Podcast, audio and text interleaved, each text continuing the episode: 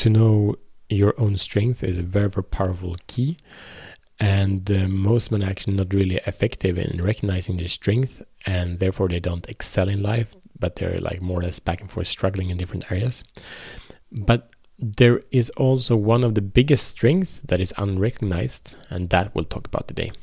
So welcome to Show the Fucker podcast. My name is Matt Fieron, and this show is for men that are ready to free themselves from the prison of playing ball and unleash personal greatness. Thank you for being here. So what is this biggest strength? So the thing is that when on the other side of strength are of course weaknesses, and many men don't want to recognize weaknesses because it makes us feel impotent and useless.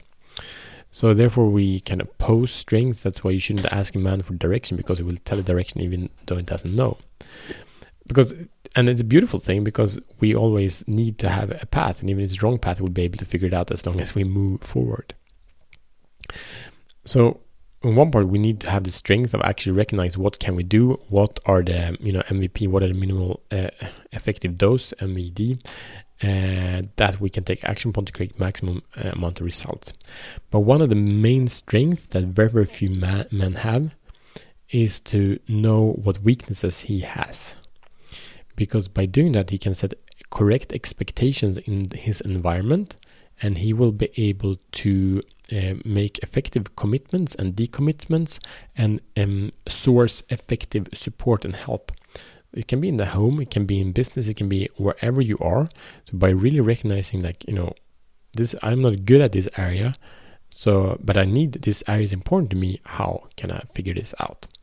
And then, you know, sometimes we need to learn, teach to master it. That's quite rarely. Quite often someone else can step in instead. So if you develop that strength to be willing to search for your weaknesses, identify them, and find a way that gets you to your outcome, even though that's your, your strength, that will be one of your biggest strengths, and that makes you a very, very trustworthy and reliable man, because you will not say that you do things that you can't.